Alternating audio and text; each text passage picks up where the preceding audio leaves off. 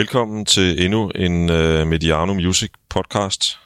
I denne omgang er jeg og producer Asbjørn taget til Odense for at sige uh, goddag til uh, Jørgen Jeppesen. Tak fordi du vil være med, Jørgen. Goddag, og selv tak, og velkommen til byen. Tak skal du have. Uh, Odense tager sig godt ud i uh, nærmest forårsvejr lige nu. Det må man sige. Uh, Jørgen er nok især kendt som impresario, hed det, for Kim Larsen. Øhm, gitarrist og sanger i Kjuken øh, de sidste par år. 4-5 år faktisk. 4-5 år faktisk, ja. ja. Øhm, nu er du så blevet solist, har udsendt øh, et nummer i første omgang, der hedder Aldrig gå alene. Og inden vi begynder at tale om, hvad der har ført dig frem til nu at stå som solist, så synes jeg lige, vi skal høre nummeret. Så kom og giv mig Lidt af det du har. Lidt af det du ved. Jeg ikke tager. Drømme og ansigt. Ansigt på dig.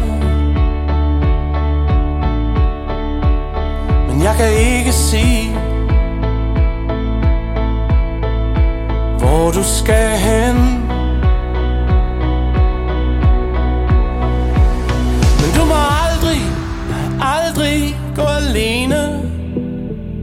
Og du må ikke tage den anden vej. Se ikke tilbage, se kun på livet. For det ligger der og falder hen. Vi er kun sekunder.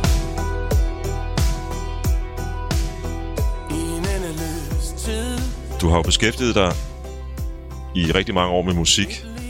Øh, men hvornår vidste du, at musikken skulle blive din vej første gang? Som musikbranchemand, tænker ja, du? Ja. Øh, det vidste jeg, øh, det kom som, som mange af de helt store ting i mit liv, og måske også de fleste andres liv, så kom det helt tilfældigt omkring, da jeg var slutningen af 20'erne. Jeg har spillet musik i, i de unge år, som mange andre har gjort i forskellige bands og forsøgt alt muligt forskelligt. Og på den måde havde jeg en lille berøring med, med øh, musikbranchen, fordi jeg altid var den praktiske mand i bandsene, ham der så ringede til arrangøren og fik lavet en kontrakt og tjekket op på de øh, praktiske forhold. Og så var der et øh, bureau her i Odense, der hed Danartist, som øh, søgte en ny booking-medarbejder. Og jeg kørte, øh, jeg sendte en ansøgning øh, til, og jeg kan huske, der var rigtig mange, der søgte job, fordi man tit tror, at det er så spændende at være i musikbranchen. For mig, jeg var på, på det tidspunkt... Det var før X-Factor. ja, jeg var øh, på det tidspunkt, øh, udover at jeg spillede musik i min fritid, øh, på amatørplan, jeg spillede i Queen Tribute Band og, og forskellige andre. Jeg lavede også sange dengang. De var ikke så gode, men jeg lavede sange dengang og indspillede også nogle af dem.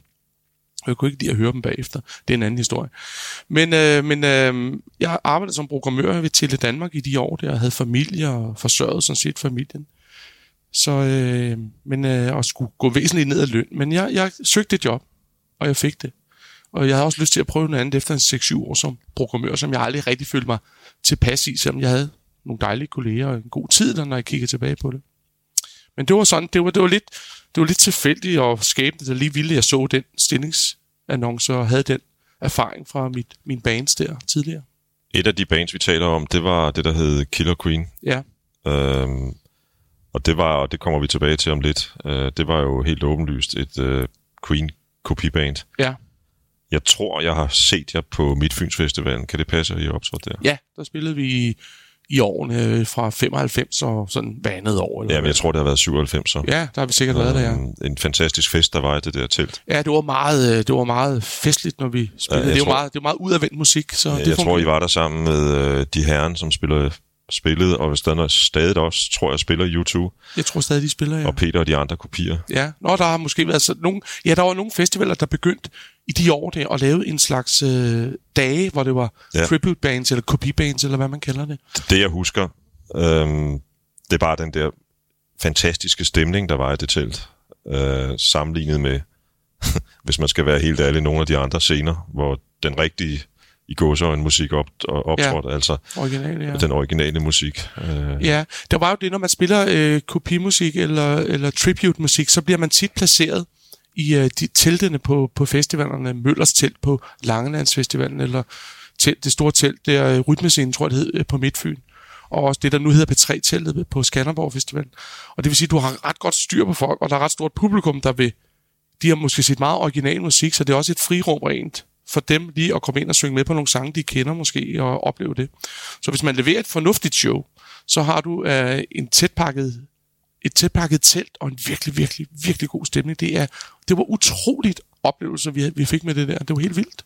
Hvordan opstod egentlig ideen om at lave et Queen-band? Øh, den opstod ved, at jeg sad her i byen i Odense og spillede øh, på caféerne i, øh, i min fritid der som fest. Eller du ved, en Café Oscar hed den typisk den, jeg spillede meget på, hvor jeg sad så tre timer fredag lørdag aften og underholdt med tidens hits og et par Beatles-sange og formentlig også... Jeg spillede også nogle Kim Larsen-sange, for at det ikke skal være løgn, og øh, selvfølgelig gør jeg det. Og øh, du ved, sange, jeg godt kunne lide. Og øh, så vandt Danmark øh, EM i fodbold i 92. Og øh, så sad jeg der i den måned der, hvor det gik bedre og bedre med det, det danske landshold, og øvede We Are The Champions op. Jeg lavede sådan en lille guitararrangement af den. Den er jo egentlig på, skrevet på et klaver. Og, og så nemt er det ikke, altså, øh, og slet ikke for mig, for jeg er ikke en dygtig instrumentalist, men så nemt er det ikke at afvikle sådan en sang. Men jeg slap afsted med det, fordi folk øh, sang så meget med. Fordi øh, der var jo virkelig euforisk stemning i landet der. Så det gik helt amok, og så har jeg rent tonalt synger jeg øh, højt. Øh, ikke i nærheden af at synge så godt, som Freddie Mercury gjorde, men øh, jeg synger højt tonalt. Og derfor slap jeg afsted med det, og folk sagde, at jeg sang det der godt. Og øhm, så kom der en, der spurgte, om ikke jeg ville øh, lave en event på et Crazy Daisy. Samle et band, der spillede en, nogle Queen-sange. Og øh, så sagde jeg sikkert, at jo, det, det er en god idé, sagde jeg, dum som jeg var. og, øh, men det var åbenbart en, en god idé, fordi jeg, så tænkte jeg, så kan jeg prøve at spille en slags koncert, så folk køber en billet, der går ind til, eller øh, kommer for at høre det. Det havde jeg jo ikke prøvet. Jeg sad bare og spillede på caféerne for folk, der var der.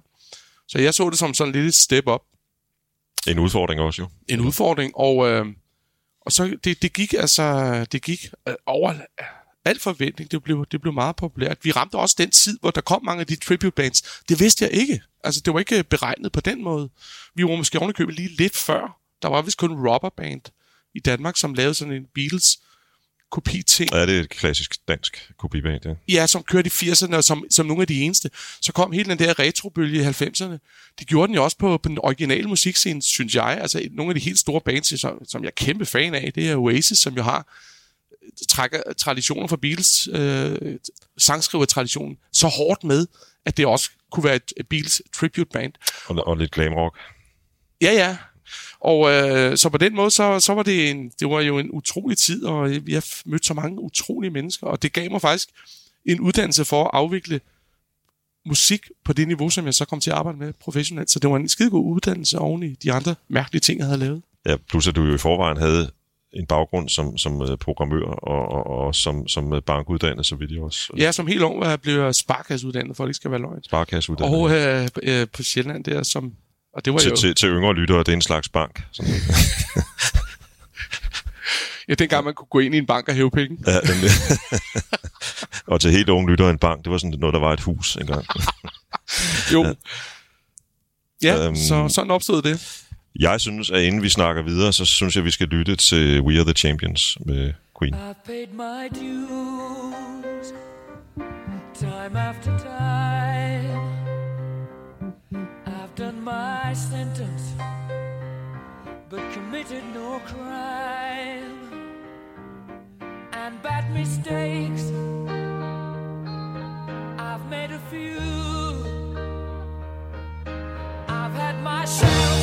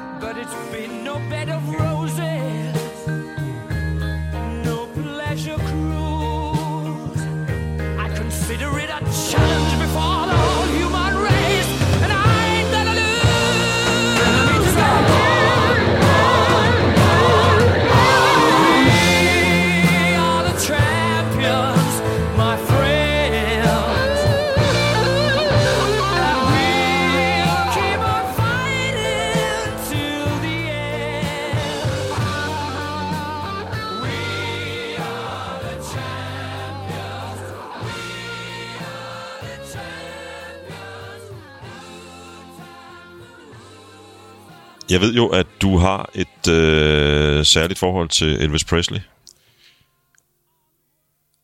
jeg tror, du har et mere særligt forhold. Jeg har en, en, et særligt forhold til ham på den måde, at øh, jeg... Øh, ja, det har jeg. Det har jeg. Men, men jeg er jo sådan set ikke grundfan. Jeg kender ikke hans repertoire til bunds. Men, øh, men, øh, men øh, jeg er helt betaget, øh, og det er jeg stadigvæk, af kæmpe store sangere. Og jeg synes, han var en fantastisk sanger. Og øh, hans øh, store sange, jeg, jeg kan lytte til dem, og så igen og igen. Altså det, så på den måde, og så hans livshistorie er jo fænomenal. Altså den øh, kommer oveni, men, øh, men store sanger, det øh, jeg elsker det. Jeg har set, at du på din øh, Facebook-profil har et citat, øh, som jo der bestemt også er sjovt. Det er en anmelder. Endnu en af disse hersens anmeldere, der hedder Dave Kaplan, der i 1957 udtaler, at det, den der Elvis, han bliver aldrig til noget. Ja, Det, han laver, det er bare noise, larm. Øhm, og det kom jo til at gå meget godt, kan man sige. det må man sige. Øhm, har du optrådt, ligesom du så har optrådt med Queens musik, har du så optrådt med Elvis musik i sin tid? Nej, det har jeg aldrig gjort. Det, øh, det har jeg aldrig gjort. Det, det, det har jeg ikke. Nej. Jeg har spillet en julesang på Facebook her for nogle måneder siden, som jeg synes er helt fantastisk, og som jeg synes er så sjov, Red West han har skrevet, som jeg var en praktisk mand omkring Elvis. Så jeg forstod det, og så kan han sgu ovenikøbet skrive sådan en. Det er en ret kompliceret sang. Den lyder ikke kompliceret, men der er mange akkorder i. Ja, det kan man, det kan man faktisk høre på den version, eller i den version, du, du øh, Ja, indspillede og den skifter tonart undervejs, og det skal man så få til at lyde let, men det er ret, det er, det er virkelig godt skrevet. Red West var, han var en alt mulig mand. Ja. Det, det, er ikke ham, vi skal snakke om i denne podcast. Nej, okay, nej, jeg skal ikke afspore. nej, nej, det, det er sådan set uh, min skyld. Øhm, han var alt mulig mand. Han, det, det, jeg vil lige sige til, til dem, der lytter, at uh, det mest... Uh, der, hvor man måske nogen har set ham, hvis man ikke ligefrem er Elvis-fan, det er i filmen uh, Roadhouse, hvor han er uh, Patrick Swayzes gode ven, og deler en del øretæver ud ind i det der Roadhouse der. Ja. Øhm, du søger og får jobbet i Dan Artist. Ja, det gør jeg. Hvad lavede du der i begyndelsen? Øh, det allerførste øh, job, jeg lavede, da jeg var blevet begyndt der i oktober, slutningen af oktober 97, det var en... Øh, det var Glamsbjerg Handelsstandsforening, der ringede og skulle have en pigegard til at gå igennem øh, til et julemarked. Og job nummer to, jeg lavede, det var en øh, trive øh, i Odense, der hedder den kummerlige trive, som skulle spille til et, øh, et lukket arrangement nede på et teater.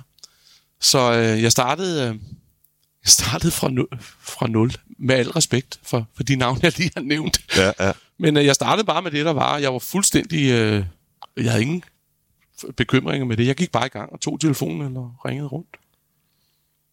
Frank Sten er jo en, en øh, legende i den del af den danske musikbranche. Øhm, oprindeligt, så vidt jeg ved, oplært hos øh, ham, som Larsen kaldte Knud Markepenge, ja. altså Ja. Knud Torbjørnsen, Nu Torbe Jørgensen, ja. som vist nok også havde sine rødder her på Fyn, er det ikke Ja, det havde han, ja. Torbjørnsen var den første, der... Eller ikke den første, han var ham, der hævde Beatles til, øh, til, til, til, til København. Ja, sammen med Vinkens. Sammen med Vinken, Niels Vinkens, altså, som, som senere blev linje 3's manager. Ja. Øh, og, og senere kom, blev han jo også involveret i alle mulige andre store navnes øh, koncerter i Danmark. Bliver så på et tidspunkt øh, manager for øh, Gasolin. Og det er vel der, at Frank Sten kommer i forbindelse med ja, miljøet omkring gasolin og Kim og så videre. Ja, øh, i 95, der er det eksploderet med gasolin. Med femmeren. Eller undskyld, i 75. I 75, ja. undskyld. I 75, der er det eksploderet med, med den, øh, det album, hvor, hvorpå Kvindeminer og Ballerstræde blandt andet er på.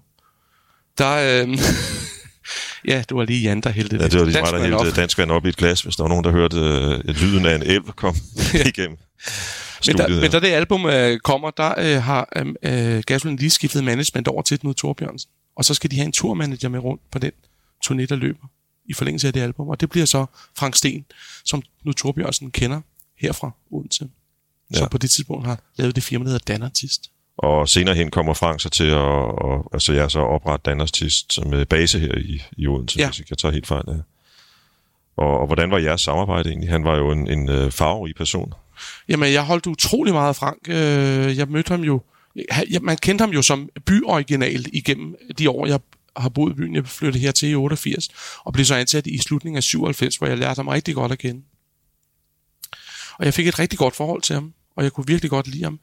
Øh, han var så udfordret lidt af nogle ting øh, med noget alkohol, og han var, var også i et dilemma med, hvor han skulle placere sig arbejdsmæssigt. Han havde revy i Svendborg, og han havde management på Kim Larsen, og han, så, så, så der var så nogle, nogle, øh, nogle indre uroligheder på, på linjen, men et utroligt dejligt og sjovt menneske, når han havde sin klare stunder, det må jeg sige.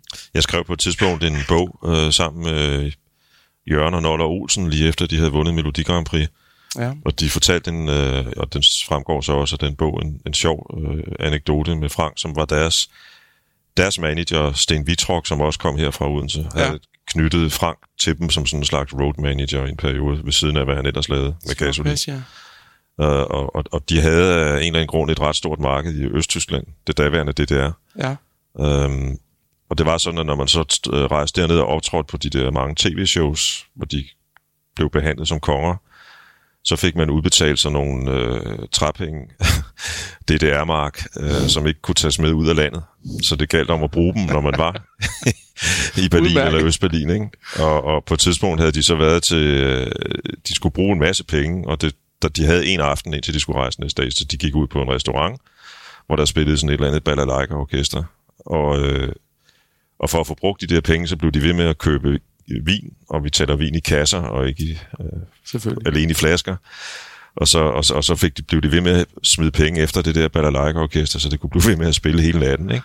Og så på et eller andet tidspunkt, og, og det er så her Frank kommer ind i billedet, alle er selvfølgelig blevet noget snallerede på det tidspunkt, det er langt ud på natten, og ja. De spiller som om det gav livet, det. Ja. der orkester. De har aldrig nogensinde set så mange penge i deres liv.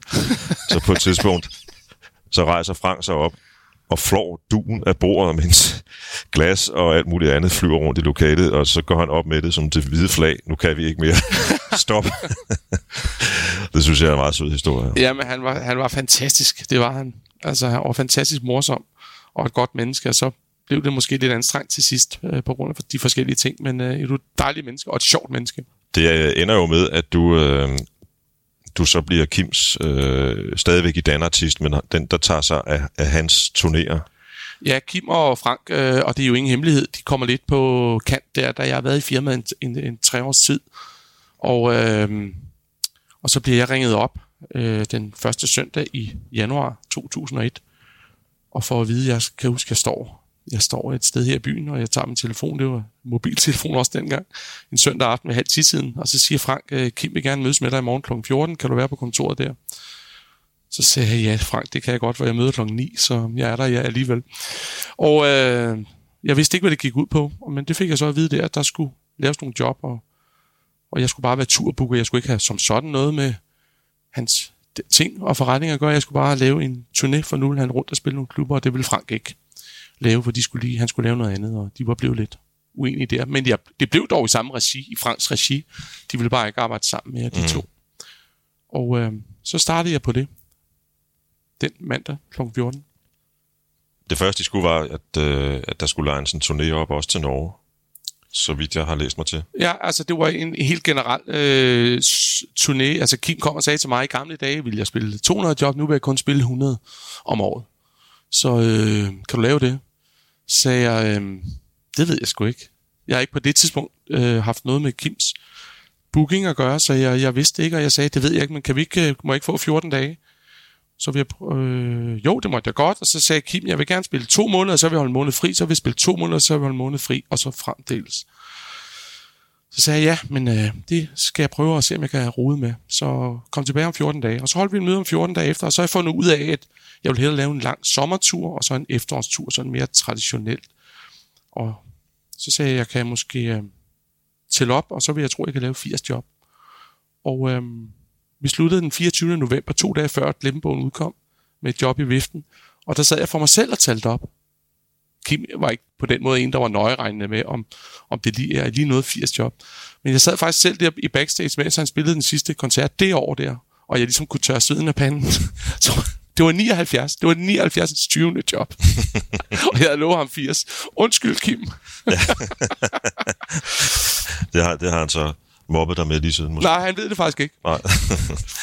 øhm, hvordan, var, altså, hvordan var det at komme til at arbejde med den mand, så jeg mener, allerede på det tidspunkt en legende? Det var, øh, og det, jeg tror, det er, og det skal ikke lyde som selvros, men jeg tror, min fordel er, at jeg, jeg aldrig blev forblændet af, at han var legende. Altså, jeg, jeg tænkte ikke ud af det møde eller det arbejde der, at jeg skulle øh, blive så øh, tæt med ham, som jeg blev på arbejdsmæssig og privat plan. Det, det, var ikke, det lå ikke i det. Jeg tænkte bare, jeg vidste godt, det var en chance. Jeg vidste, det var en skæ- skæbne, der havde smilet til mig der, og jeg skulle arbejde hårdt. Det vidste jeg. Jeg kan huske, jeg sagde det til en kammerat øh, allerede samme aften, at øh, nu går jeg altså til den. Det her, det skal, det skal bare blive godt. Øh, så det var mere en professionel udfordring. Jeg, jeg havde ikke troet, at, øh, at jeg skulle øh, få, få det liv sammen med ham, jeg fik. Det, det, det lå ikke. Så jeg tog en helt praktisk tilgang til det.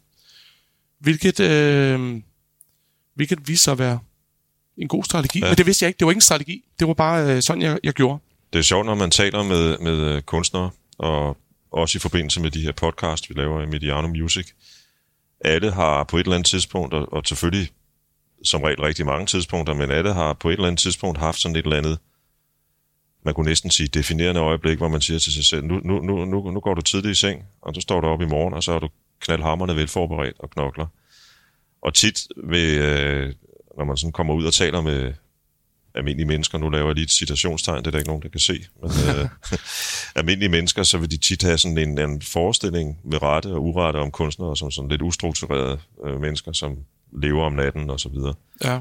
Men, men, men, men, men du, og det du har lavet, vil jo ikke være noget dertil, hvor det kom, hvis ikke du også var skarp, også som forretningsmand, tænker jeg. Nej, det har du ret i. Det, ser, det er derfor, altså musikbranchen ser måske øh, spændende ud udefra, og man kan gøre, hvad man vil, og man kan stå på en bar og sådan ting. Men det er ikke anderledes end alt muligt andet. Det er hårdt dedikeret arbejde, og det skal det også være, men det er også det. Øh, og det, Kim var heller ikke blevet den, han var blevet til, hvis ikke han havde arbejdet så hårdt og intenst. Øh, det var hans hobby, så det var ikke hårdt for ham, men så intenst med at skrive de sange øh, hver eneste dag. Og, øh, og jeg har haft meget succes øh, i mit arbejde med, med det her. Det, det er der ingen grund til at lægge skjul på.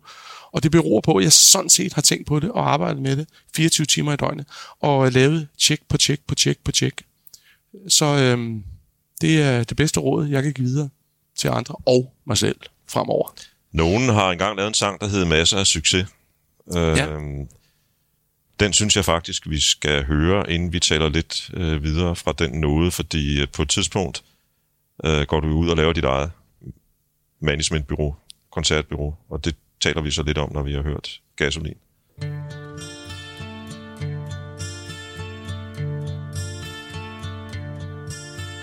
masser af succes og det, som hører til.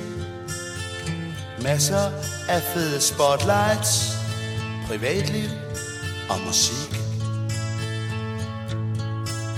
Fra job til job, koncert uden stop. Iskolde garderober, autografer og sceneskræk. Men om natten Når lyset brænder ud Og alt bliver stille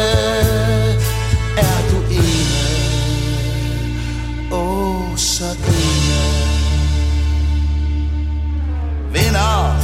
En masse Halvtomme glas.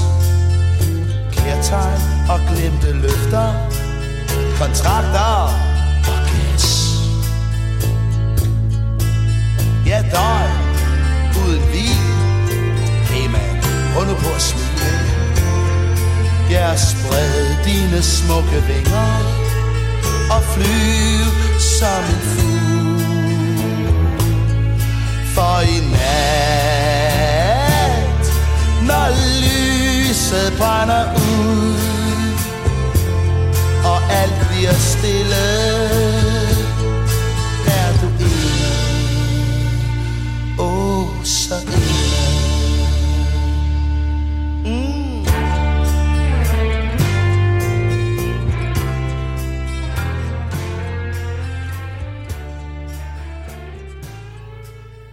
På et tidspunkt, og det er i begyndelsen af 00'erne, hvis jeg husker ret, nu må du korrigere mig, hvis jeg husker forkert, der går du ud og laver dit eget bureau, øh, stopper i Dan Artist. Ja. Hvorfor var det egentlig, det skete? Øh, der var sket det, at øh, som vi lige talte om før, at jeg var begyndt at arbejde sammen med Kim i det firma Danartist, jeg var ansat i. Og øh, øh, det, det, det var et meget succesfuldt samarbejde, Kim og jeg fik ret hurtigt. Øh, og der, jeg kom ret, jeg kom også i klemme mellem øh, Kim og Frank Sten, øh, fordi det gik øh, rigtig godt. Kim blev meget glad for mig, jeg blev meget glad for Kim, jeg var også glad for Frank, og, men, men det var svært for de to gamle kamphaner at, at håndtere øh, mig i det. Ikke, altså, de kunne godt håndtere mig, men jeg var i klemme imellem dem. De, altså, det, så, øh, øh, så det var sådan set ud af det. Jeg, jeg kan godt mærke, at jeg væver lidt rundt i det, for jeg vil gerne omtale dem begge to respektfuldt, men jeg blev presset lidt, at det var svært for mig at være, at stå lige der midt imellem. Og så sagde jeg på et tidspunkt efter halvandet år, der jeg lavede halvandet år med Kim, så sagde jeg, jeg kan ikke, øh, jeg kan ikke blive i, i, i, hos Frank. Altså, det, det fungerer ikke. Altså, det, det dur simpelthen ikke. Jeg er meget glad for at samarbejde med dig, Kim. Og, øh, men jeg kan ikke blive der. Så hvis øh, du må blive hos Frank, og det forstår jeg godt, sagde jeg til ham. Vi kørte til Karlskrona i Sverige. Det var i slutningen af en sommertur. Jeg sad i turbussen og snakkede med ham. Øh, øh, jeg kan godt forstå, hvis du må blive hos Frank efter alle de år, og det er jeg fuld respekt for, men, øh, men jeg stopper her med den udgang af den her tur. Og, øh, men, øh, men hvis du af forskellige grunde, som jeg ikke vil presse til, vil altså fortsætte samarbejdet, så vil jeg gerne fortsætte, men det bliver et andet, det bliver mit eget firma. Og det var selvfølgelig kontroversielt, men, øh, men sådan nogle ting er jeg ikke nødvendigvis bange for, for man skal mærke efter i sig selv, og man kan være i de rum, man kan være i. Det er faktisk det, din nye sang handler lidt om, men det vender vi Den- tilbage til lidt senere. Den handler også om det, ja. Og øh, på den måde er jeg, det, det er øh, en egenskab, jeg er relativt glad for at have. Jeg, jeg går ikke på kompromis øh, på den måde med mit, øh, med mit liv og min velvære, for at være i et prestigefyldt job, for eksempel. Det gør jeg bare ikke. Og, øh, og jeg havde jo troet, at Kim skulle tænke længere over det, og så sagde han som svar direkte, det behøver vi ikke snakke mere om, Jørgen. Jeg går selvfølgelig med dig. Han kunne godt forstå min problem, og så måtte jeg jo holde et møde med Frank Sten og sige, at øh, det kommer til at se grimt ud, og jeg er virkelig ked af det, men, øh, men jeg bliver nødt til at gøre det. Og øh, det gjorde jeg så. Så øh, gik jeg derfra og lavede mit eget øh, managementfirma, som jeg åbnede den 1. november 2002. Jeg synes lige, inden vi går videre derfra, skylder at sige, at øh, Frank faktisk, fik en del gode år med, øh, med revyen i Svendborg, Rottefælden. Han havde gode år der. Han ville jo hellere lave revy, så på den måde, han var jo ikke begyndt at arbejde med Kim igen. Han var glad for sin revy. Ja. Øh, og der er den særlige historik, som sikkert også har tiltalt ham, ligesom den også tiltaler mig de par gange, jeg har været der, nemlig at det er verdens, Danmarks og dermed verdens ældste revyteater. Øh, der er en helt speciel aura omkring det sted, når man kommer derind. Ja. Øhm, I er blevet selv, du er blevet selvstændig. Du har Larsen i din folk. Du får sådan relativt hurtigt nye bands tilknyttet også, ikke? Ja. Af navne, rettere sagt. Ja, op igennem øh, nullerne der, så etablerer jeg mig. Så, jeg går til den, det er jo spændende, man vil også gerne vise sit værd, og jeg har også øh, lavet et lidt kontroversielt valg, som, som jeg må vil stå på mål for at arbejde op og sådan nogle ting. Så jeg begynder at, øh, at få en del kontakter og få en del andre bands ind, ja. Øhm, kan du nævne nogle af dem? Øh, Hush øh, begyndte at arbejde med Sigurd Barrett, som var meget populær både på voksen- og børnesiden øh, dengang. Øh, der er et lokalt Blues Brothers band, der spiller meget, som kom med der i overgangen. Øh, Esther Brohus. Øh, nu tæ- tænker jeg lige tilbage til den tid der. Senere ind kommer Magtens Korridor jo. Øh, Savage Rose, Anne Linnet. Og, øh, Det vil sige, at dit firma vokser sig jo ligefrem stort. ja, det gør det, ja. Øh, så I, I mange mennesker også på et tidspunkt. Ja, på et tidspunkt, der, er vi en, øh, der er vi, sidder vi en 3-4 mennesker øh, fuldtids på kontoret her i Odense, så jeg har en dame i København også, som sidder og laver produktion der, og, og det bliver et, øh, det bliver et øh, større musikkontor, ja. Nu snakkede, eller rettere sagt, vi hørte lige øh, Gasolin sang om det med succes, og det er jo også en sang, der på en eller anden måde har det undertema, at den også kan have et pris, en pris. Øh, blev det på et tidspunkt for meget arbejde for dig, simpelthen? Øh, ja, der blev for meget, øh, der blev for meget, øh, kan man sige, når, når, når ikke jeg selv kunne klare alle opgaverne, man skal have ansatte til at hjælpe, så, så er det tit, at jeg kun hører om ting, når der var problemer med det. Det er jo klart. Det kan jeg godt forstå, både for arrangører og for personale og sådan ting. Og, og man, jeg blev også lidt, øh, jeg blev også lidt træt i, at, at det var så omsætningsbaseret, mere end det var, det var hjerteblod. Så øh, efter jeg ligesom havde vist, at jeg kunne køre et firma, og jeg kunne tjene de penge, der skulle til, og, og betale folk deres lønning og sådan ting, så, øh, så begyndte jeg at blive lidt øh, miste motivationen på den del, at det skulle være stort for at være stort, eller bredt for at være bredt. Så du begyndte også at nedskalere lidt. Jeg begyndte at nedskalere, og for øh, 6-7 år siden, så delte firmaet op, og, og gav de ting til de ansatte, som de sad med. Og så arbejdede jeg videre med, mine topprioriteter på det tidspunkt, øh, og til dels stadigvæk, det var Kim Larsen og øh, Magtens Korridor. Og øh, så lejede jeg et lille baggårdskontor, som vi sidder i lige nu. Nu har jeg opsagt det. Det er et meget hyggeligt lille kontor, faktisk. Ja, det er det. Det er det. Jeg har også virkelig været glad for det. Og det overtog jeg i august 13, og der har jeg så siddet i seks år med, øh, med de to navne. Hvordan var det, at øh, navnet Max Bjergermose kom ind i billedet her? Det var Kim, øh, som jo øh, var en stor fan af Tintin, som jo, øh, og han synes, jeg havde sådan en, øh, en arrogant tilgang til at, at lave forretning. Og jeg forstår godt, hvad han mener. Jeg er jo ikke arrogant som person, men jeg forstår godt, hvad han mener, fordi jeg er ikke, jeg er ikke bange for at få et nej, eller jeg, jeg ikke, altså, du ved, jeg, jeg ved godt, hvad han vil hen med det. Og han kalder det så arrogant og kynisk. og, øh, og der er det jo, han tit sammenligner mig med, med den Tintin-figur, med en forsikringsagent, som jo siger, hvor jeg er, der er altid fest og glæde, og du er sådan lidt øh, munter fyr, der, der tror, at han er verdens centrum. Og det synes, øh, det synes eller herr Larsen, at han kunne se et, et, lidt i dig også. Nej, men han kunne godt lide, når jeg, hvis jeg er i turbussen, han kunne godt, og han kunne også sidde her på kontoret nogle gange bare og, og høre, at jeg passede mit arbejde. Det, det, sidder, det morede ham. Altså, altså, og jeg snakkede i telefon med folk, hvordan jeg håndterede en aftale og sådan nogle ting. Det, det kunne han godt lide. Jeg ved ikke hvorfor. Hvordan fungerede det på den måde, at øh, altså, der er mange måder at være agent på, for lige meget, hvem man er agent for, om det så er sport eller musik eller, Ja, eller, eller hvad som helst. Øh, der udvikler sig jo også et venskab. det, det behøver der ikke at gøre, men det gjorde der med Kim og jeg. Ja, nej, men altså, i ja. jeres tilfælde gjorde det. Ja, det er. Ja. Øhm, så det var også noget med, han, som du selv sagde, han kiggede forbi, og så kunne, du ved, så sad I og sludrede lidt. Ja, ja. Øh, han har jo altid cyklet meget rundt i byen, indtil for et par år siden måske. Og øh, kom, jeg kunne sagtens dumpe ind på kontoret og, og få en øl og en spøj og sidde og snakke med ham ude i køkkenet. Eller, altså, øh, vi var meget glade for hinandens selskab, og det var rart for mig at vide, fordi han var så kendt og så overmandet hele tiden. Øh, vel Danmarks kendteste person. Så på, på den måde var det øh, en daglig glæde at kunne give ham i det frirum, at han kunne slappe af sammen med mig. Ikke at det var derfor, jeg gjorde det. Jeg havde også stor glæde at være sammen med ham, men det var, også, det var en bonusgevinst, at jeg vidste, at han havde det stille og roligt sammen med mig.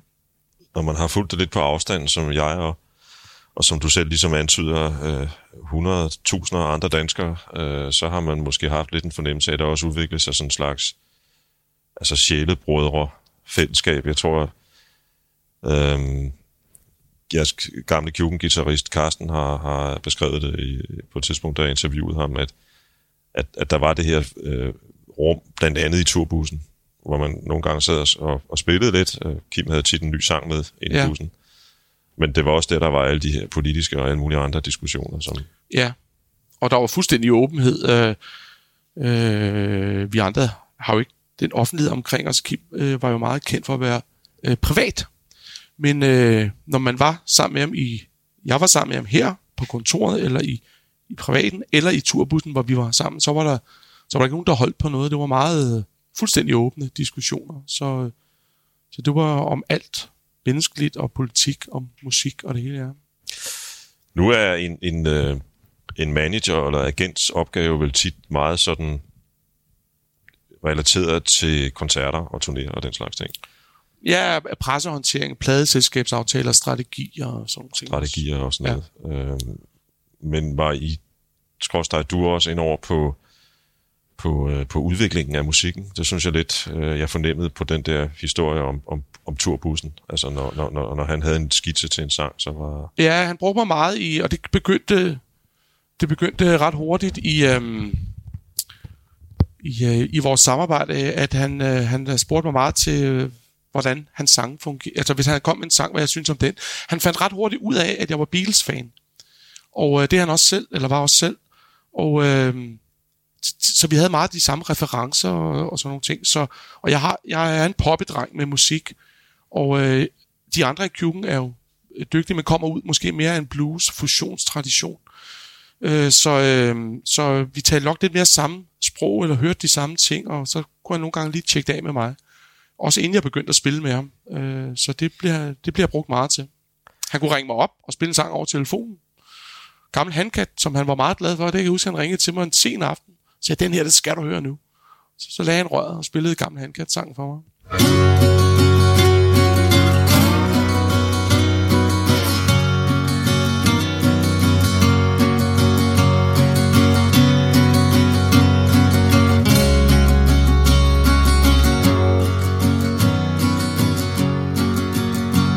Når månen Når månen står op. Og ulvene De hylder I flok. Og vennerne De rejser sig. Siger farvel og går deres vej. Så er det tid for en gammel handkat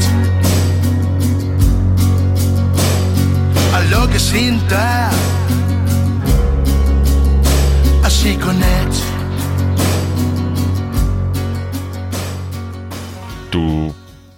Har lagt lidt op til et nummer, jeg faktisk godt kunne tænke mig at spille, øh, som i min verden er et, lad os kalde det hyldest Beatles øh, nummer blandt mange, an- mange, mange andre ting, nemlig et af de sidste numre, der blev indspillet med Kim Larsen og Kjuken øh, Nostalgi. Ja. Øh, jeg synes lige, vi skal høre det, og så taler vi videre derfra.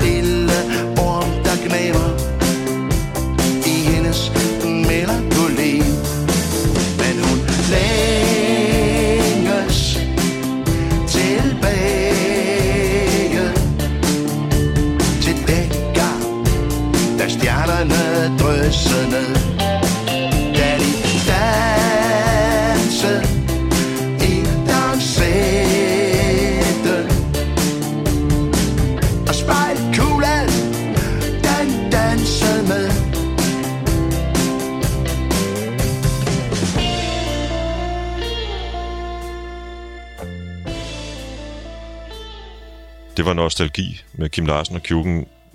Det, det er et af mine yndlingsnumre faktisk med Kim Larsen og Kjuken. Der er Ja. rigtig mange af dem. Ja. Øh, dels øh, på grund af teksten. Det er en øh, meget, meget flot Kim Larsen-tekst. Den er på den ene side, øh, skildrer den øh, sådan en til en, en, en, en historie om en kvinde, som det nok er lidt, øh, lidt synd for. Men på den anden side er han jo også, øh, for nu at bruge et gammeldags udtryk, solidarisk over for, øh, for den her kvinde, der sidder og drømmer sig tilbage til dansetten. Typisk Kim, kan man sige. Det må du gerne uddybe. Nå nej, men, men det der med at, at, at se de mennesker, Ja. og, og, og give dem en, en plads i solen, det synes jeg, han var sublim god til. Både sin sang og som menneske. Giv dem en historie, simpelthen. Ja, en historie, ja. Ja. et liv. Og så stråler den melodi jo langt væk af spilleglæde og en eller anden form for... Der er også en eller anden form for 60'er tone i det. Ja, det er det, ja. Det er helt den plade jo selvfølgelig, men, men det, er- det er jo en, en klassisk, fuldstændig færdig komponeret Kim Larsen. Popslager, det der, det er jo virkelig håndværk, der vil noget. Så jeg forstår godt, hvad du siger, at han, er, han kom hele vejen rundt om den. Har du nogensinde haft en fornemmelse af, at du har været med til at forme et Kim Larsen-nummer, altså fra begyndelsen af? Fra begyndelsen af. Ja, altså det, det er, altså det, det lyder helt forkert, altså, men, men det har jeg, tror jeg, i, det tror jeg, jeg har gjort en, en del gange. Altså det, det, jeg, jeg har ingen indflydelse på Kims samlede værk eller på historie. Det, det, det er slet ikke for os at tage noget af det. Men han er meget, øh, han var meget åben over sine idéer om, hvad man mente om det meget tidlige forløb. Han kunne komme med en kvart sang eller et riff eller et eller andet. Og, og en af de første gange, jeg, hvor jeg fik lov at påvirke det helt konkret, det var på den plade, der hed 7 i 13, hvor der er et nummer, der hedder Lidt Endnu. Det er afslutningsnummeret. Øhm, hvor jeg... Øh, hvor jeg helt konkret fik en idé til, øh, hvordan øh, svarkoder skulle være i, i omkvædene. Og, og det kom med på pladen, og jeg blev også krediteret som medkomponist og sådan nogle ting, så han var ikke nær. Det var han bestemt ikke. Men, øh, men øh, det var meget tidligt i forløbet der, når, man først når han havde tillid til ens musikalske øh, øh, idéer. Lidt ligesom det havde været med Mogens Mogensen jo tidligere. Ja, jeg skal slet ikke gøre mig til, så vigtig var jeg, har jeg aldrig været øh, i Kims værk. Mogens var meget vigtig og, og god for Kim, så det, det er slet ikke det niveau, vi snakker om. Men, men øh, man har måske nok en fornemmelse af, kan jeg høre, når mange spørger mig, at Kim kommer med en sang, og så er der ikke nogen, der må gøre noget ved den. Sådan var det ikke. Det, selv de sange, der var helt færdige, at han var, han var sådan set lutter øre. Og hvis der var en bedre idé end hans egne, så blev de brugt. Han var ikke, det skulle ikke være det, han bestemte. Men, han, men det skulle også være en god idé. Det skulle også gøre sangen bedre. Det skulle ikke være af høflighedshensyn, at folk skulle have noget med, fordi nu er det din tur. Sådan var det selvfølgelig ikke. Men han var, han var slet ikke øh, lukket, som man kunne tro. Nej, og det handlede jo meget om, om det, du selv sagde øh, tidligere med, at, at der måske var mange, der opfattede Kim Larsen som en lidt privat person, fordi det var jo noget, han havde ligesom været nødt til at være, øh, som den mand, Ja, den mest kendte mand i Danmark, som, i offentligheden, ja. som ja. du selv sagde tidligere. Uh, nu, nu nævnte du lige 7 i 13. Uh, jeg kan huske, at jeg interviewede Kim Larsen i uh, forbindelse med Glemmebogen, Året før eller to år før. ja, et par år før. Ja. Uh, det foregik her i Odense på formentlig Lørups, tror jeg. Uh, det var i hvert fald et, en, en, et værtshus. Eller på mit kontor. Ja, det var nok et værtshus. Dit kontor, det var ja. næste gang. Ja, Øhm, og, øhm, og så spørger han på et tidspunkt, hvorfor er der, det var jo gamle danske sange, Ja. øh, så spørger han, hvorfor er der ikke en version af, af Osvald Helmuts Havnen. ja. Det er, er en af mine yndlingsrevysange. Ja. Og så sagde han, den er simpelthen så god med Osvald Helmut, den tør jeg ikke røre ved. Nej. Og så sagde jeg, så prøv at skrive en. Ja. Ah, du ved, man sidder og Man sidder og øh, kong smart og, spiller, og smider et eller andet ud i, Ja, ja. i rummet, ikke? Og da vi så snakker om 7 i 13, så siger han, at nu har jeg faktisk prøvet at lave en sang, som på en eller anden måde, det kan aldrig nogensinde blive ligesom Osvald og sådan noget, men på en eller anden måde, så er den, øh, den er der et eller andet sted, hvor den kunne tolkes som en ny sang, der bygger videre på den, og det var så Sømand ombord, oh, ja. ja. Som, som har den lidt øh, finurlige pointe, at det, det kan da godt være, at man modsat ham ja. på havnen på lang linje, rent faktisk tager chancen og, og, og, og dropper den der daglige trummerum, som forhindrer en i at gøre, ligesom han drømmer om, nemlig at sejle ud ja. Mod de fjerne horisonter, men stadigvæk er det jo Skiberskolen, der bestemmer, Ja, nemlig. hvad der skal ske. I øvrigt, det Glemmebogen, som var den første øh, plade, der, den blev indspillet i det år, jeg begyndte at arbejde med Kim i Okay, 2001. ja, ja. Den udkom den 26. november 2001, og blev så selvfølgelig indspillet over det år der. Og der kan jeg huske, at øh, jeg kom ned i øvelokalet, bare for, og det, og det er ikke, jeg skal ikke tage ære af noget, men, øh, men bare for at sige, hvor, hvor hurtigt vi blev pot og pande. Jeg kan huske, at jeg kom i løbet af sommeren, der vi havde arbejdet sammen halv år siden nede i julekælen med den sang, der hedder Kys mig godnat, som han ikke kendte. Og øh, som jeg synes var helt fantastisk, som jeg kendte fra min barndom. Og sagde, vil du give den her et skud? Og øh, så gik jeg igen og havde egentlig glemt alt om det, og så næste gang så havde de lavet en version af den, og den kom med på pladen. Så øh, det, var, det var egentlig et smukt samarbejde, vi havde, når jeg sidder og snakker om det. Det er jeg ikke i tvivl om, at det var. Øhm, og det fortsat, og så bliver det jo så, at du bliver... Øhm, du kommer så med i orkestret som øh, rytmegitarrist og korsanger, øh, da, da Kim får sin, sin operations øh, diskusprolaps, øh, og der er brug for lidt ekstra øh, guitar. Øh, hvordan var den omstilling fra? Øh, det, udefra set har den set helt skør ud. Det kan jeg godt se. Indfra set, øh, der var det meget naturligt. Øh, Kim var blevet mere og mere privat igennem årene, og vi havde mindre og mindre lyst til at få fremmede folk ind i systemet og sådan nogle ting. Og øh, jeg, jeg, vi lavede jo alt i forvejen. Vi sad jo også og spillede i turbussen eller her på kontoret eller sådan noget. Det, det kunne vi jo sagtens gøre, uden vi sådan set tænkte over det. Og øh, så øh, kommer han der en dag i julekalenderen en måneds tid, før vi skal på tur, og han er ikke helt genoptrænet. Det, det er rigtigt, det er det diskus, der han blev opereret i, i 2013 for. Øh, 14, undskyld, 2014 må det have været, for det var den turné, der startede i januar 15.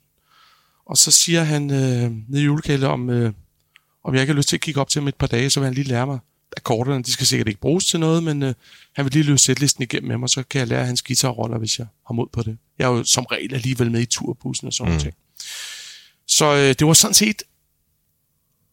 Det var ikke noget, altså jeg, det var ikke sådan, at jeg eksploderede. Jeg har aldrig tænkt over, at jeg skulle spille offentligt med Kim på den måde. Det var ikke, og det var ikke sådan, at jeg rendte rundt med armene i vejret og tænkte, ja, nu er jeg med i et band, eller du skal jeg spille med Kim Larsen. Det var, jeg kørte bare op til ham, altså, der lige op før jul i 2014, og, og så sad han og lærte mig riffene til, til Rabaterstræde, de klassikere der. Og jeg kan huske, da vi nåede til, øh, da vi nåede til, jeg kom to, vi tog et sæt per dag.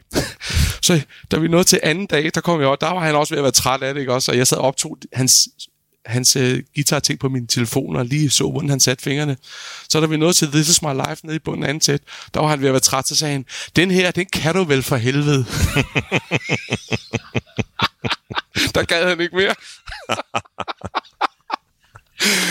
så jo, Og, øh, men sådan var det. Så det var, det var, det var egentlig øh, et man, øh, jeg så det mere som et managerjob. Jeg, nu hjælper jeg ham sgu lige med det. Vi skal jo have den tur afviklet. Det er også i min indsats. Jeg tænkte ikke yderligere over det på den måde. Så, men det så mærkeligt ud, da jeg så begyndte at se, eller underligt ud, ja, det, det kan du sige, ja. jeg ved ikke om... Jeg, altså, jeg kan huske, at jeg så jer ved en turnépremiere i, i Rødovre, tror jeg. Der var jeg ikke med.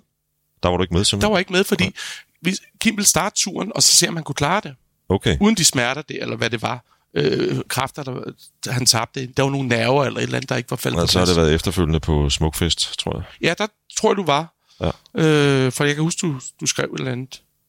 Jeg kan faktisk ikke huske, om det var godt eller dårligt, Jan. Anmeldelsen var fem stjerner, så der var ikke, der var ikke noget... Der var ikke noget at komme efter det. Nej, nej. Problemet nej, var, det var dengang, I kun kørte fem stjerner, ikke også? Som det bedste. Ja, seks.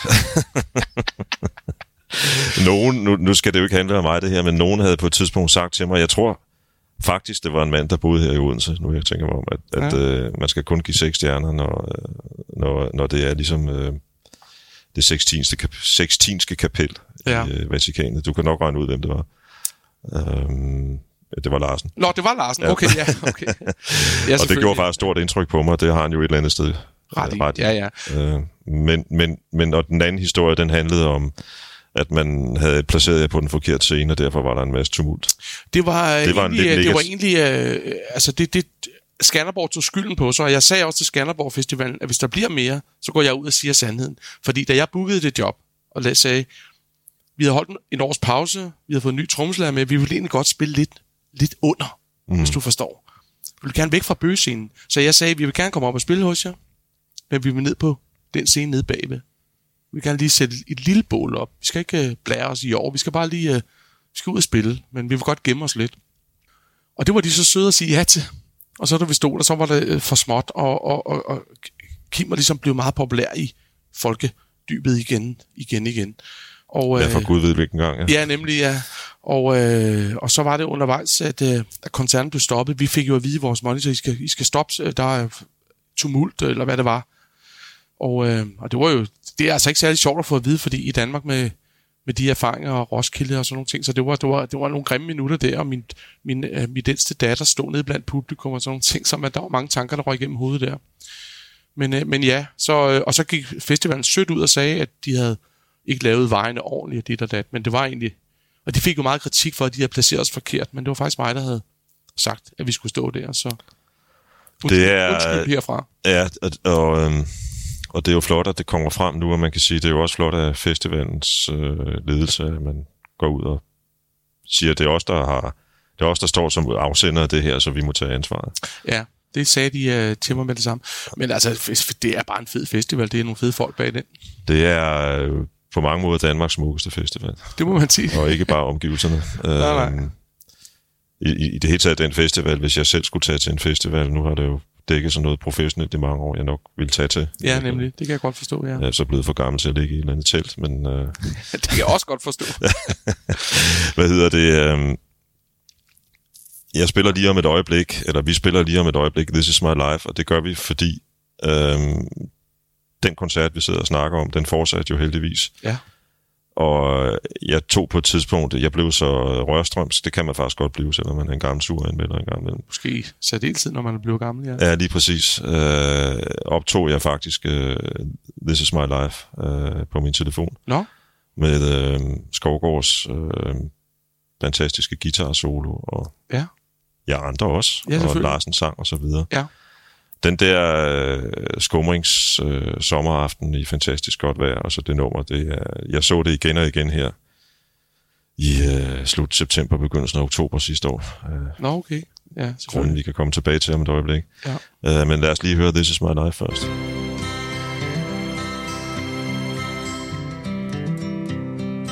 This is my life. This is my time. Just show me the light and I go there.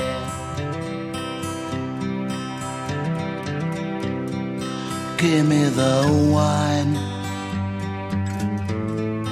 bitter and sweet, and a little bit of bread. That's all I need.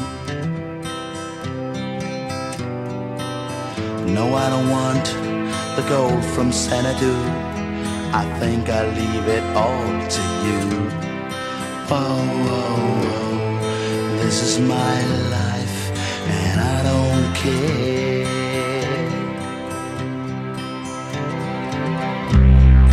This is my street. Oh, Are you restless feet?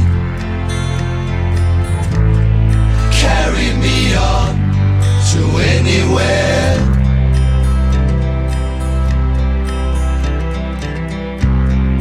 Take the fear, take it away,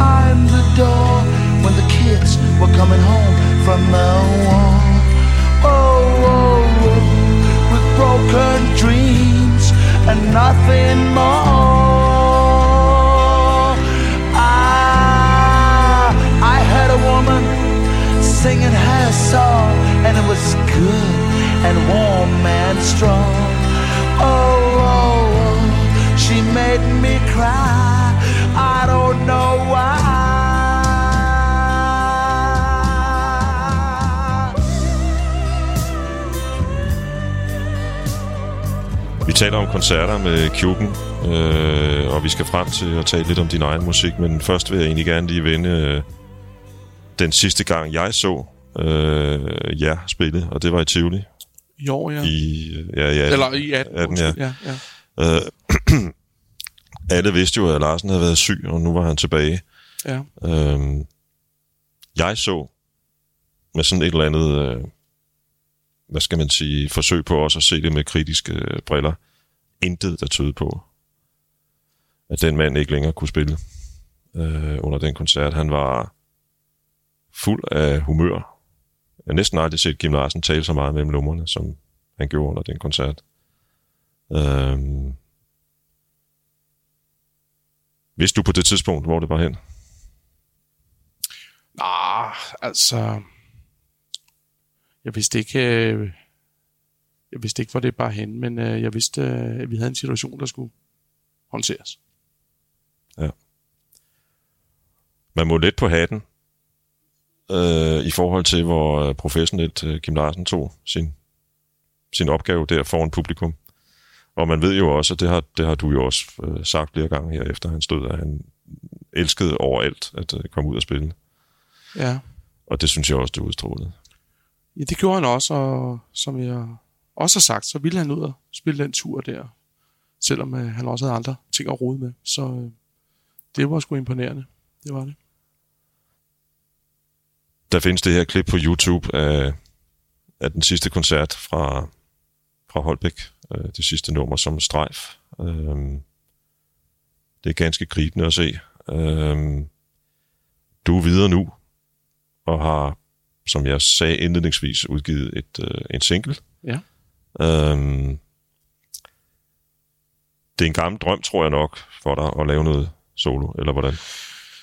Nej, altså det er på den måde mere øh, kommet til mig igen. Altså det, der vi lige har snakket om, at jeg kom til at spille med Kim øh, og Kjuken for en 4-5 år siden, og vi nåede at spille 100, jeg talte lige op forleden, for der var en journalist, der spurgte mig, 177 koncerter. Det er ret meget. Og, øh, og et album lavede vi sammen, så jeg blev jo, og i den periode øh, brugte Kim mig endnu mere med sine demoer og sådan nogle ting, så jeg var hele tiden i et musikalsk værksted med ham i de år. Øh, enten kom han herop, og vi sad inde i møderummet der, eller også så øh, øh kom jeg op til ham og sådan nogle ting. Så øh, når han sad og- cyklede med sine ting, inden det blev bragt over til et band eller et studie. Så på den måde har vi jo øh, blevet meget musikalsk involveret. Og øh, det genskabte jo ligesom min ungdomlige glæde ved spille og synge og arbejde kreativt med det. Og øh, så kommer der den situation, at jeg også privat begynder at sidde og skrive sange, øh, som jeg ikke har gjort i mange år, fordi det, det, det er også et fuldtidsbeskæftigelse, i hvert fald for mig, og man skal gøre det ordentligt. Jeg kan ikke lide at gøre noget halvt, og, men øh, så fik jeg tid, og i de mellemperioder, hvor ikke der var turnéer, hvor jeg bare skulle passe mit almindelige arbejde, og så fortsætte jeg ligesom i privat regi med at sidde og skrive sange og lave små demoer derhjemme. Og så prøvede jeg at vurdere dem ud fra det samme professionelle skabelon, som jeg vurderer andres sange, og jeg synes, at nogle af dem holdt det og var rigtig gode. Og jeg havde stor fornøjelse ved at optræde igen øh, i Kjuken-regi. Jeg havde så- simpelthen velvære ved det, når vi var færdige. Det var en dejlig følelse, som jeg kunne huske igen fra min ungdom og tænkte, hvorfor egentlig ikke? Altså alle de der regler med, hvor gammel man skal være, eller hvornår man skal gøre noget. Det, øh, det, det, jeg har, det, det vil jeg skide på. Altså nu, nu går jeg i gang med det. Øh, altså da jeg lige havde sundet mig et, øh, et par, par måneder efter Kims tragedien med Kim, så, så ringede jeg til Søren Mikkelsen i Medley og sagde, jeg har nogle sange, jeg vil godt lige vil indspille. Så ser vi. Og så er jeg gået i gang med det her projekt, og det er jo på, på mange måder vanvittigt, hvis man kigger det efter den målstok. Men, men, men for mig ligger det jo lige ud af de valg, jeg ellers har taget i mit liv, hvor jeg mærker efter i mig selv. Øh, Jeg kunne have, og, og, og, lade, og lade skæbnen råde lidt, og så, man skal have det godt, og vi er væk lige om lidt, og du, du skal nå dine ting, og vi er så kort. Så, øh, så jeg føler mig ikke forpligtet af, at jeg har haft det arbejde til at tage nye navne ind, eller jeg føler mig ikke forpligtet til at, at, at, at arbejde videre i, de, i den rille. Jeg synes, jeg har været på, på det højeste og det mest seje niveau sammen med Kim, og, og jeg fortsætter med at være manager for Magtens, men så vil jeg prøve at etablere mig min, min egen sang i det omfang, det kan lade sig gøre. Inden vi taler videre om dit nye nummer og hvad der måtte komme fra dig senere, øh, så synes jeg, nu nævnte du lige øh, Magtens Korridor, som du stadigvæk er manager for, så synes jeg lige, vi skal høre øh, faktisk mit yndlingsnummer med Magtens Korridor. Det er sådan en magt, jeg kan tiltage mig, fordi det er mig, der sidder og styrer det her øhm, Det er godt, Jan. øh, og, det, og det hedder Vandet under broen, og så i parentes Vesterbro på druk.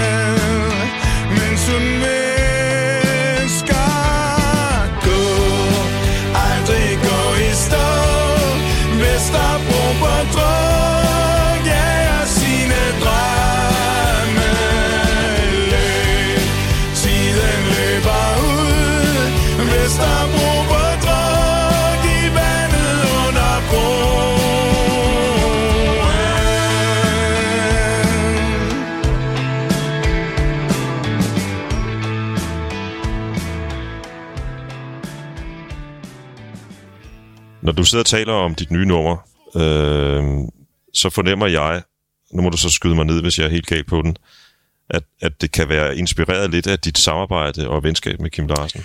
Nej, det er for direkte. Det, vil, det, vil, det, vil, det er ikke rigtigt. Altså, det er mere inspireret af hele min livs øh, filosofi med, at...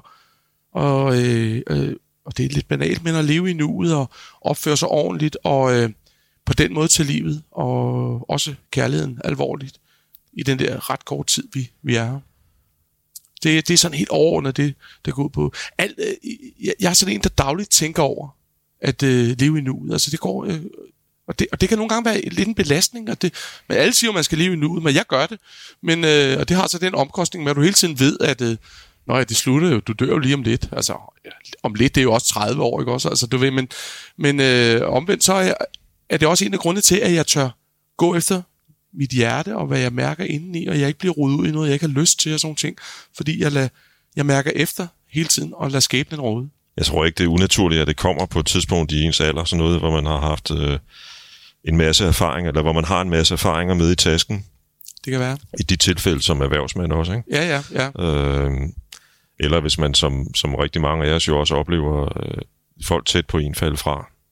Det kan være nærmeste familie, det kan være Jo, jo, på den måde. venner og så videre. Ja, ja, ja. Det er da på en, på en øh, meget brutal måde øh, en, en, en øh, kraftig reminder om, at man skal huske at- være til stede, mens livet stadigvæk er. Ja, og opføre sig ordentligt, og have styr på sine prioriteter og sådan nogle ting. Ja. Øhm, det her nye nummer er, er jo øh, tydeligvis øh, skrevet, eller tror jeg, skrevet på en akustisk guitar. Det er faktisk skrevet på et keyboard. Det er skrevet på et keyboard, Ja. men, men der er både noget ak- akustisk guitar, og der er også noget, noget øh, elekt- elektronik i. Ja, det har vi lagt på. Det er jo produceret sådan, ja. Jeg skriver min sang enten på guitar eller klaver, eller, eller, eller en tynde. Jeg, altså, jeg, hvad der lige er, jeg er ikke øh, særlig dygtig til at spille på, på noget instrument, men jeg kan spille på lidt af, af hvert. Så, så, men det er primært klaver eller guitar, ja. Ja. Hvad er din drøm med det her?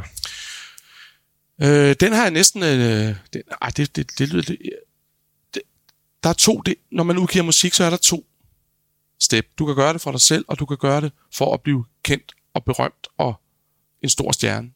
Og jeg vil gerne begge dele. Det skal ikke forstås sådan. Men den vigtigste del for mig i, i min alder og med det projekt, jeg har kørende, det er at få gjort det. Og øh, få udgivet de sange og komme rundt og spille dem i det omfang, jeg har mulighed for det, og der er publikum til det. Øh, så er jeg så heldig, at jeg gør det på et tidspunkt i mit liv, hvor jeg ikke er særlig sårbar over for, om folk kan lide det eller ej. Jeg det håber selvfølgelig virkelig, at jeg kan fylde parken øh, til efteråret. men, øh, men, men det er ikke sådan, at... Øh, eller hvis folk... Jeg er ikke særlig følsom overfor, hvis folk siger, at den kan jeg ikke lide, den sang. Jørgen. det går ikke... Fordi at, øh, det, det, det er et andet projekt for mig. Det, det, det er vigtigt for mig at udgive, og jeg synes, jeg har noget at, at, at sige til, til folk, også i den her verden, hvor der kommer så mange andre ting, som, som er lidt letbenet, hvis jeg må sige det sådan. Og, og det er min sang måske også, men for mig er de ikke letbenet. Og derfor øh, er de vigtige for mig at, at komme ud med. Så derfor det er, så jeg er nået langt i forhold til drømmen i det, kan man sige. Jeg har set, at du har sagt, øh, og jeg tror, det er sådan en video, der ligger på Facebook, øh, at, at det også handler et eller andet sted om, at ja, vi begår alle sammen fejl, men øh, ja. prøv på en eller anden måde at komme videre, Ja, ja. i stedet for at hænge fast i det. det er jo igen det der med at leve i nuet og sådan ting, hvor jeg, hvor jeg, det der tit generer mig, men det, det er også, fordi jeg ikke er konfliktsky. Jeg rytter hele tiden op i mit liv, hvis jeg har nogle problemer. Hvis vi to blev uvenner, Jan, om lidt over et eller andet med jeres teknik, og jeg sagde noget dumt til dig, så vil jeg formentlig allerede i bilen, når du kørte hjem, ringe til dig og sige, det må du sgu undskylde, Jan, der var dum. Altså, øh, øh, lad os komme videre. Og så, og så er, er folk, så kommer man meget tit videre, at folk er sgu, øh, øh, altså, og det samme privat, og med koner, og med børn, og med forretningsforbindelser og sådan ting. Jeg har ikke rigtig nogen øh, lige i lasten på den måde, fordi jeg rytter hele tiden op. Og, øh, og jeg er ikke bange for, øh, jeg er heller ikke bange for at sige til folk, der, jeg synes, du var dum i går. Mener du det, du sagde, eller sådan ting. Så på den måde, så, øh, for vi dummer os virkelig alle sammen. Hele tiden. Nogle mere end andre. Ja, Og, øh, og, og, øh, op til og flere derfor- gange om dagen, sådan set. Men, Men, man skal ikke, øh, og det må man ikke, øh, det, jeg prøver bare at sige, det må man ikke gå alt for meget ned over, men prøv at rydde lidt op i det. Og så ved jeg godt, at nogen kan være i en situation, hvor det kan være svært, og det er selvfølgelig ikke dem, jeg er ude efter. Men, øh, men i det omfang, du selv kan, kan gøre det, så skal du rydde lidt op. kommer der flere numre snart, eller skal du lige... Øh, Ja, altså jeg har indspillet øh, seks eller syv helt færdige sange øh, lige nu, og jeg har så udgivet den første, og så vil jeg da tro om et par måneder, at vi, vi udgiver den næste single, og så ser vi, hvor langt liv der er i den, og så samler jeg det sikkert til et, en EP eller et album over året her, sådan sidste år eller til efteråret. Jeg vil gerne udgive så mange sange relativt hurtigt, at jeg også kan komme ud og spille, og der skal folk jo have nogle sange at høre på. Du kender jo en rigtig god øh, koncertbooker. Dig selv. Ja, i første omgang har jeg lavet en aftale med mig selv. Jeg er dyr, men øh, jeg Hård, nu- hård men retfærdig. ja, og dyr. Men, øh, men jeg gør det. Så Øh, har du allerede nogle jobs derude? øh, nej, jeg har... Øh, jeg vil sige, der, jeg har jo det netværk, jeg har, og der er utrolig mange søde mennesker, som siger, Jørgen, vi vil godt have, du kommer ud og spiller hos os. Fordi jeg har det netværk, det er ikke fordi, jeg er et geni. Men, øh, men øh, jeg har også skrevet til dem alle sammen, at det vil jeg rigtig gerne, men jeg vil lige, øh, jeg vil lige give jer et lidt bedre grundlag for at vurdere, hvad det er. Fordi at, øh, jeg har det også sådan, at, øh, at øh, jeg skal ikke... Øh, jeg skal ikke have, have for mange fortrin. Altså, jeg skal ikke... øh, Publikum er jo ligeglad med min fortid, og med, at jeg kender Kim Larsen og har stået ved siden af ham og sådan ting. Det skal de også være. De skal kun komme, hvis, hvis de har lyst til at høre, at jeg synger de sange. Og, øh, og, og, og de tror på den koncertoplevelse. Og derfor skal jeg heller ikke bare ud og spille vennejobs øh, på den måde. Så, øh, så jeg, skal, jeg skal vurderes som alle andre. Man kunne godt forestille sig, at der ville være en forventning i sådan et publikum om nogle Kim Larsen-sange. Vil du synge det, tror du? Øh, det ville være underligt, jeg ikke gjorde det. Det ville være underligt, jeg ikke gjorde det. Både fordi jeg har kæmpe veneration. Jeg var jo sådan set fan af Kim, inden jeg, øh, og hans musik. Jeg har, fulgt ham rigtig godt, fra jeg var helt, fra jeg var stor dreng. Jeg øh, lærte Kims musik at kende på den sidste Casual-plade, da jeg var en stor dreng. Øh, gør det noget? Og som, øh, som Kim i øvrigt altid sagde, og det var meget morsomt, han sagde, da, da Tom, Tom- Bill Bille han anmeldte den plade, så sluttede han anmeldelsen af med at skrive, gør det noget? Nej, hverken fra eller til. Og øh, Kim var god til at, også at tage pis på sig selv, vil jeg sige. Og så, øh, og det var den første plade, jeg kom på, og så har jeg fulgt Kim lige siden, så jeg har altid været glad for Kims musik. Og da jeg spillede øh, på caféerne, spillede jeg også nogle af hans sange. Og, øh, og det vil være helt underligt, at jeg ikke berører hans repertoire der. Nu har jeg ovenikøbet stået og spillet nogle af dem med ham selv. Torben Bille var, skal vi lige sige, anmelder på politikken på det tidspunkt. Øh, det blev senere hen, øh, eller han var også på MM, øh, et, et musikblad, der eksisterede dengang, og så blev det ekstrabladet senere hen og information. Øh, Kim har jo rent faktisk været med til at give øh, Torben en, en buksevand en gang. Rigtigt. Vist nok i Medleys øh, gamle, øh, gamle kontor øh, under en eller anden øh, festlighed. Sommerfest, ja. Sommerfest, ja. Ja, ja. Og det var enten Tommy Box eller Rocco, eller hvad han nu hedder. Det var nok Rocco, ja. Ja, ja, ja, ja. Tom Box hedder han vel ikke. Tom Box, ja. Ja. Øhm, så, så ja, det har selvfølgelig også været sjovt at få den anmeldelse. Ja, ja. Øhm, Gør det, gør det noget? Nej, hverken fra eller til. det handler også om selvironi, og hvilket i øvrigt også fremgår den her ganske udmærkede øh, biografi, der er skrevet Ja. af Jens Andersen. Øh, hvor, øh, hvor vi følger Larsens liv fra 0 år til øh, lige omkring Ga- Gasolins øh, formation. Er faktisk sommeren 71, altså få ja. måneder før det første album kommer. Ja, ja. Øhm, kan du afklare øh, for mig, øh, fordi jeg hører forskellige ting omkring det. Udkommer der en bog mere? Nej, ikke, ikke det regi. Det gør der ikke. Nej. Det var der snak om, det er rigtigt. Jeg synes, der har været tale om det på Ja, et det er der også. Og også, også fra min hånd har der været talt om det. Men, øhm, men øh, hele ideen med, med den øh, biografi var, at det var Kims ord. Øh, desværre noget, Kim ikke har lavet den færdig. Det kunne jo have været spændende at høre. Men, øh, men han nåede dog den ukendte side af Kim. Altså indtil han blev kendt. Altså op til sommeren 71. Øh, og i respekt for den aftale, som jeg selv var med at lave med forlaget, og som Kim og jeg blev enige om, at det var Kims sandhed. Det er jo ikke nødvendigvis sandheden, men det er Kims sandhed. Vi har jo alle sammen en sandhed. Men, øh, men den, i respekt for det, har vi besluttet, at, der ikke, øh, at vi ikke øh, går i gang med at lave en toer der, fordi det bliver jo ikke Kim, der snakker om den. Det bliver alle os andre, der mener et eller andet om, hvordan vi synes, det gik. Og det, øh, det gør vi ikke. Tak for det, fordi som sagt, der er lidt forskellige historier derude om, hvordan det, hvordan det kommer til at blive, men der bliver ikke noget. Ikke for, ikke for vores officielle hold, så Og- og kan folk ikke- gøre, hvad de vil. Men, og heller ikke fra forfatterens side. Nej. Øhm, jeg tror, vi skal til at runde af, og øhm, sige tusind tak, fordi vi måtte komme og tale med dig, Jørgen. Selv tak. Og øh, vi lukker ned med at høre dit nummer endnu en gang. Aldrig gå alene. Så kom og giv mig Lidt af det du har. Lidt af det du ved. Jeg ikke tager. Drømme og ansigt. Ansigt på dig. Men jeg kan ikke sige Hvor du skal hen. Men du må aldrig, aldrig gå alene. Og du må ikke tage den anden vej. Se ikke tilbage. Se kun på livet. For det ligger der og falder hen. Vi er kun sekunder. Endeløs tid. Et lille under Af kærlighed. Tryghed og blomster. Hjerter i flor. Mens alle de andre Bare står og glor